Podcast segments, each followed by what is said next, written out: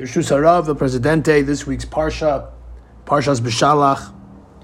This week's Parsha, we learned about the man, how Am Yisrael was going to eat and sustain themselves in the desert, how Hashem was going to sustain them when they were traveling through the desert after escaping or being released and freed from uh, Mitzrayim. And Moshe explains, Moshe says to Am Yisrael, Ish al Yoser mimenu ad boker, that no man should leave over from the man until the morning. The man would fall during the night, and then Am Yisrael would go and collect the man, the portion of man. And Moshe Rabbeinu was saying, don't go ahead and ration your man. Don't save some so that you can, you know, build up a stockpile of man, maybe for a rainy day or something like that. Eat your portion, finish your portion. Hashem's going to take care of you the next day. And says the Or HaChaim that Moshe Rabbeinu came up with this halacha on his own. That Moshe saw that Hashem was giving the people their portion on a daily basis, he reasoned that this shows that the man provided on one day is not meant to be saved and prepared for the next day. It's meant to be completed and finished in its, in its entirety on the day that it falls and the day that you collect it, you're supposed to eat it, and the next day you're going to get another portion. So, what happens? As Am Yisrael did throughout their travels in the desert, the Lo Shamu El Moshe. They didn't obey Moshe. They went ahead and they collected the man and they saved some. Maybe they thought, I might have another child. I'll need to save up some some man because another mouth to feed. Maybe I'm going to get laid off from my job. Who knows? So I have to save this up for a rainy day. Whatever the rationale was, they were saving up their man. And what happened? What did Moshe do? Vayiksof alehem Moshe. Moshe became angry with them. Moshe was upset. Why was Moshe upset? Because he came up with this halacha and they didn't listen to him, and he felt embarrassed or he felt that his ego was hurt. Not the case, says the Meshech Chachma. Why did Moshe Rabbeinu become angry? Says the Meshech Chachma, because Hashem providing each day's portion of man, and Am Yisrael eating that man was meant to teach Am Yisrael emuna. This was a lesson in emuna. It's very easy to ration the man and store it up. How clever you are for thinking ahead of time and all of these things. I have to plan. I have to figure it out. What's it going to be? I don't know. Maybe Hashem's going to change his mind. Maybe tomorrow he's not going to want to let man fly. I, I got to save this up.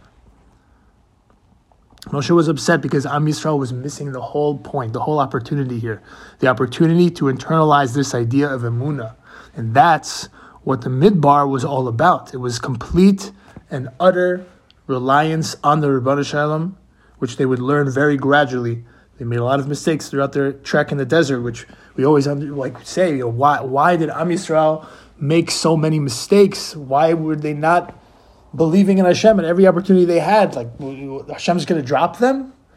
Look what happened in, in Mitzrayim with the Makos. Look what happened at the Yamsuf. Hashem split the sea for them. He destroyed all of the Egyptians, the entire army. So how can Am Yisrael have this problem of emuna when they saw unprecedented miracles, nature being bent and changed just for them? How? How? But we have to understand that, of course, we all know they had a slave mentality. They were slaves in Egypt, and there was really no precedent for them. They were they were slaves for 210 years. Yes, they had traditions about what the Avos did and on all of these things and all the stories that were brought down. And yes, they maybe learned some Torah, but at the end of the day, they never experienced what it, what it's supposed to be like to have a relationship with Hashem. They didn't understand. So this was the lesson. The lessons began when they left Mitzrayim. So there's two types of teshuva, according to Rav Kook in his Sefer Oros HaTeshuva. And the first type is teshuva hadragatis. It's gradual change. This idea of the midbar changing gradually over time, not doing every, trying to take on everything at once. A little bit here, a little bit there, getting closer and closer until You turn around and you realize how far you've come. And then there's a second type, which we learn about in the following Pesukim. It says that when Am Yisrael were, was at the Yamsuf, says that Paro came near, Vayisu b'nei Yisrael esenehem, and Am Yisrael, they raised their eyes, Vihine Mitzrayim, behold, Mitzrayim Nosei Achrayim was, was coming after them, traveling behind them, Vayiru me'od, they became very scared, Vayitzaku b'nei Yisrael el Hashem. And Am Yisrael cried out to Hashem. Rashi says something beautiful over here. He says, Tivshu umanus avoisam. They seized the art of their ancestors. We all focus on the following pasuk of Am Yisrael complaining to Moshe, but we forget that first they prayed. They cried out to Hashem. To make a Tu B'Shvat connection, we're going to eat fruits. One of the things we're supposed to eat is an olive. Am Yisrael is compared to an olive. Why? Because the olive has to be squeezed to release its pure essence, the Shem, the Shemen Zaitzach. Over here, Am Yisrael was squeezed. They were pushed into a corner, and the Omlos Avoisam, the art of their ancestors, their essence was revealed. They said, Hashem, there's nothing else we can do. Our lives and well being is 100% in your hands. We have no control over here. What are we supposed to do? And then what happens? The very next pasuk. Hamibli. Were there no graves in Mitzrayim? The kachtanu lamus midbar that you took us to die in the midbar in the wilderness? What just happened over here? They were just so pumped. They were so inspired. The umanus avoisam, they finally let go. What happened? This demonstrates how we can change in an instant. And this, according to Rav Kook, is an example of teshuva pitomis, sudden teshuva, sudden burst of inspiration that leads to change. This is the reverse version of that. They went ahead from crying out to Hashem, from basically proclaiming that Hashem is the one who's in control, to then going ahead and say, and, and com- it's just completely poofed, gone. Moshe, what's going on over here? Figure this out. What, what's going to be? Are we going to die right now? You took us here to die? Why didn't you just leave us in Egypt? Now it sounds negative. How could they go from crying out to Hashem to now losing that emuna in an instant?